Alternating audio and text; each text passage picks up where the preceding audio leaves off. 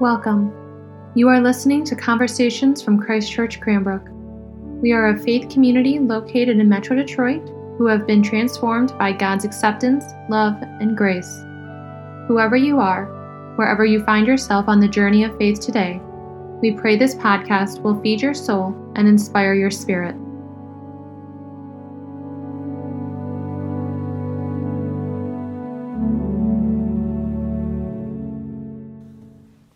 In the name of the loving, liberating, and life giving God.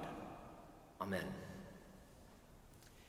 Since uh, we reopened here, to some degree at least, we've been doing weddings again.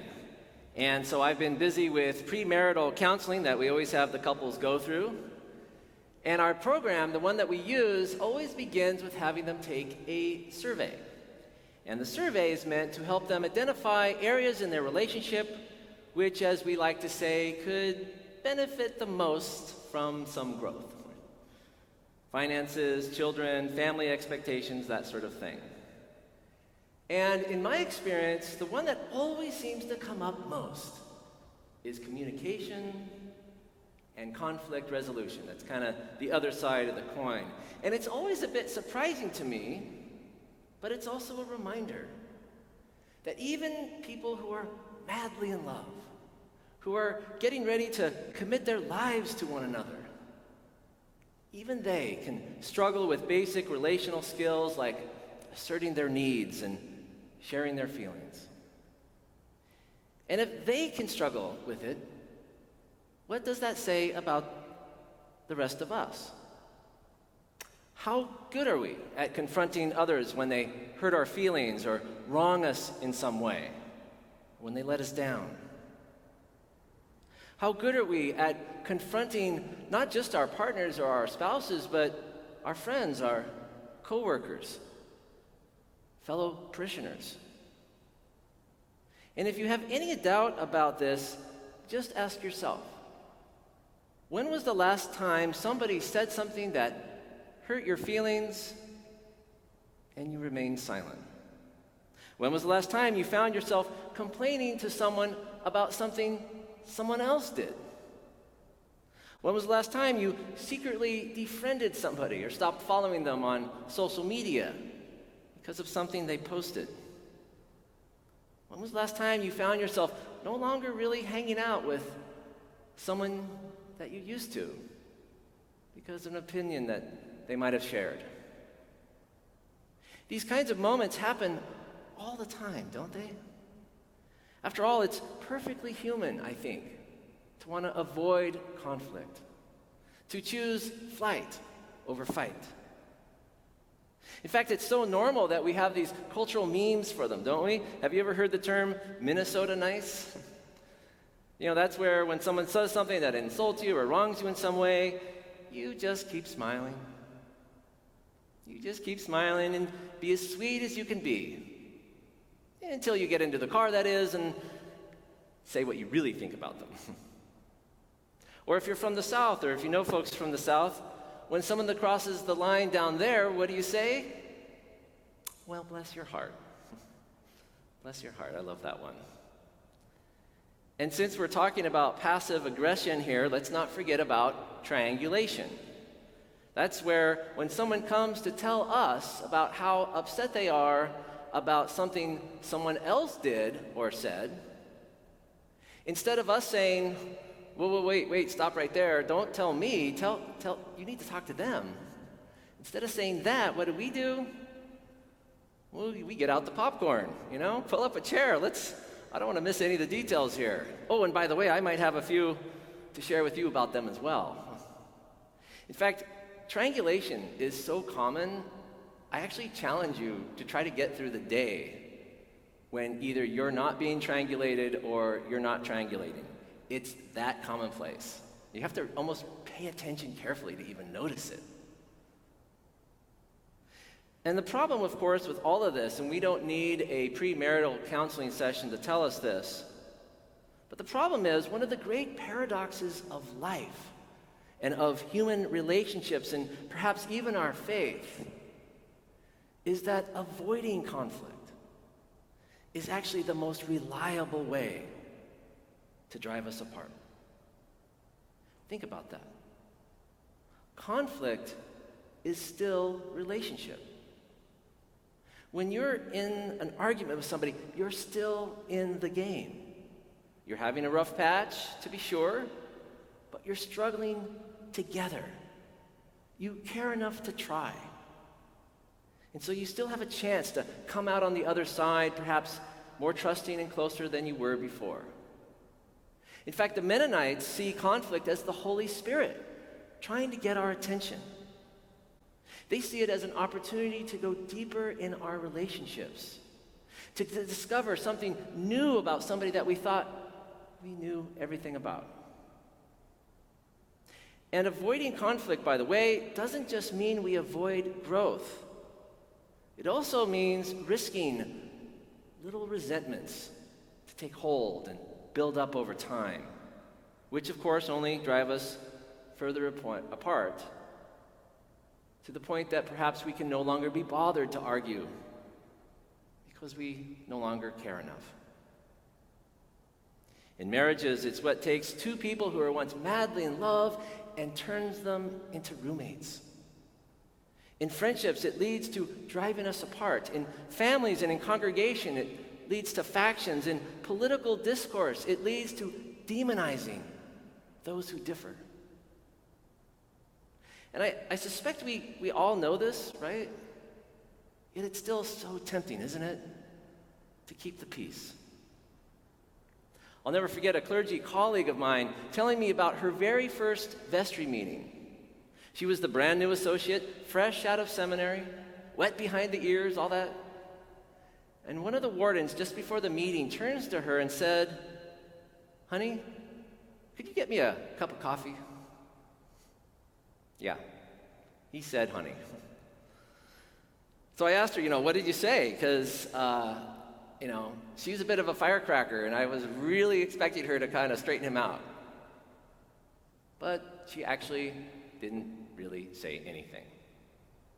For all the reasons, for all the pressures, and for all the double standards that many of you listening to this are probably all too aware.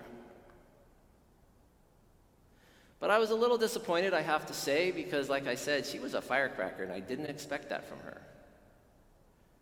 But then a few months later, same kind of thing happened to me. I was at coffee hour after church when a well known, longtime member came up and said, You know, Father Chris, I, I really want to commend you. I want to commend you on this social experiment that is your family. Yeah, that happened.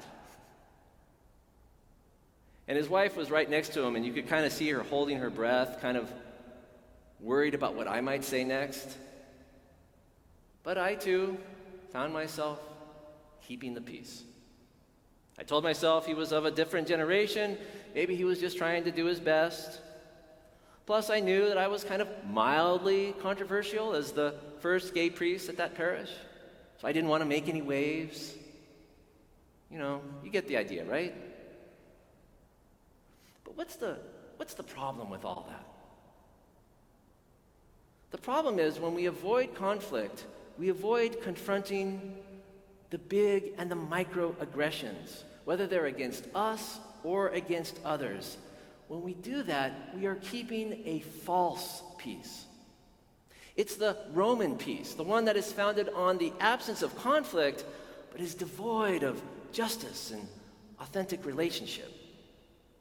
And it nearly always comes at the expense of someone's full humanity. True peace, the peace of God, the peace that passes all understanding, comes, as Mother Teresa puts it, when we remember that we belong to one another. It comes when we take the time and the risk to lean into our conflicts, to do that hard work so that we might emerge on the other side more understanding, more trusting, more bonded, more loving. So rather than avoid or triangulate, what does today's gospel tell us? The first thing Jesus says to do is we should go to the person in person. And keep in mind here, we're not talking about abusive or violent people, okay? That's an entirely different scenario. So, assuming they're not dangerous, Jesus says the first thing to do is to go in person. Don't call them out over email. Don't do this over text. That never works out, right? God came to us in person, so we need to go in person. That's the mystery of the incarnation. Something magical happens when we show up. Our body language can reveal our openness. The inflection in our voice can show our hope. The compassion in our eyes can soften hard words. In fact, in today's disconnected world, the very act of showing up, even if we have to be socially distanced, the very act of trying says more about how you value the person and your relationship than perhaps anything else. The next thing Jesus says to do is to go in private. Don't embarrass them by bringing this up in front of others. Don't post it on their Facebook wall. Don't criticize them or slam them in the comments. When we do this kind of thing in public, psychologists will tell you it makes it all even harder because it entrenches us in our opinions because we've just made our allegations public, right? And so now there's no backing down. And it forces the other person to have to now deny and defend themselves and probably even fire back. In the meanwhile, everybody watching gets to pick a side and egg us on. And it just escalates from there. Jesus says, go one on one because it's intimate. We are alone, and when we are alone with the other, we can let our guard down. We can be vulnerable. We can lead with our feelings rather than our accusations. We can begin with our woundedness rather than their shortcomings. Coming in private helps us to come in the Spirit of Jesus, to make our case, to claim our truth, absolutely, but to also be open to hearing theirs as well, to be humble enough to listen and even be changed by it, perhaps. Coming in the Spirit of Jesus means we do not come with the goal to win the argument, but we come with a posture of surrender, laying down our arms in the hope of coming away with greater understanding and renewed trust. As a former litigator, I confess I don't do this well. I try to win every argument I'm in as if I'm arguing to a jury. Joe calls it my lawyer mode trying to win on debate points when the other person just needs to be heard. Trust me, it never works out. Which brings us to the last element. If going in person doesn't work, if you're just betting heads, if you can't get past the finger pointing, or if you just keep coming back to the same issue over and over, it's okay to ask for help. These conversations are hard, and it's easy for them to spiral out of control, or just as often, easy for us to settle on temporary, superficial solutions that perhaps treat the symptoms of the moment but avoid the deeper issues that we need to work on in our relationships. As Christians, we are in community for a reason. We aren't expected to be able to do this all on our own. It's not a failure to ask for help, it's part of the plan. It's part of the plan that from time, from time to time, we need some help from a cooler mind and fresher perspectives. Finally, what are we to make of this business toward the end of the gospel that after having done all of that, let's say we've done it all and we still can't get anywhere? Do we write them off? Do we vote them off the island? Is that what Jesus means when he says, treat them like tax collectors and Gentiles? No. Remember, tax collectors and Gentiles were the very people Jesus never gave up on. Today's gospel comes right after the parable of the lost sheep and the good shepherd who never stops looking for them. I think that's the key to understanding this. It's not about writing them off, it's about never giving up. It's about continuing to minister them, to keep inviting them to the party, keep offering to break bread with them, keep healing them, keep drinking water from their well. In short, never give up on them because God never gives up on us. I saw this firsthand with that parishioner I mentioned, the one who referred to us as a social experiment. After that incident, we did our best to stay in relationship. His wife uh, did spiritual autobiography with Joe. He and I were in a Bible study together, and over time, with God's help, stories were shared, feelings were mended, trust was built. And when our girls were born, they helped organize one of the most beautiful baby showers any parents could ever hope for. So keep the doors open. Go looking for the lost sheep. Because what we bind here and what we loose here matters. The decision to stay open to others in this short life says something about a desire to stay open to God in our eternal one. You can't separate the two. How you treat the least is how you treat me. When we avoid and close ourselves off because we think they have fallen just way too short, we close ourselves off to God. When two or three come together, when two or three stay open to the possibility of healing and reconciliation, God will be there. He will be there every time to bring us all home.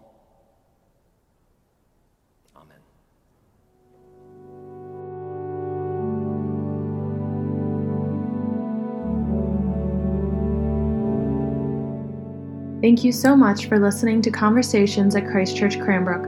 To learn more about our mission, worship services, and learning opportunities, please visit us at christchurchcranbrook.org. You can find us on Facebook and Instagram at Christ Church Cranbrook. We look forward to you joining us again, and may God bless you now and always.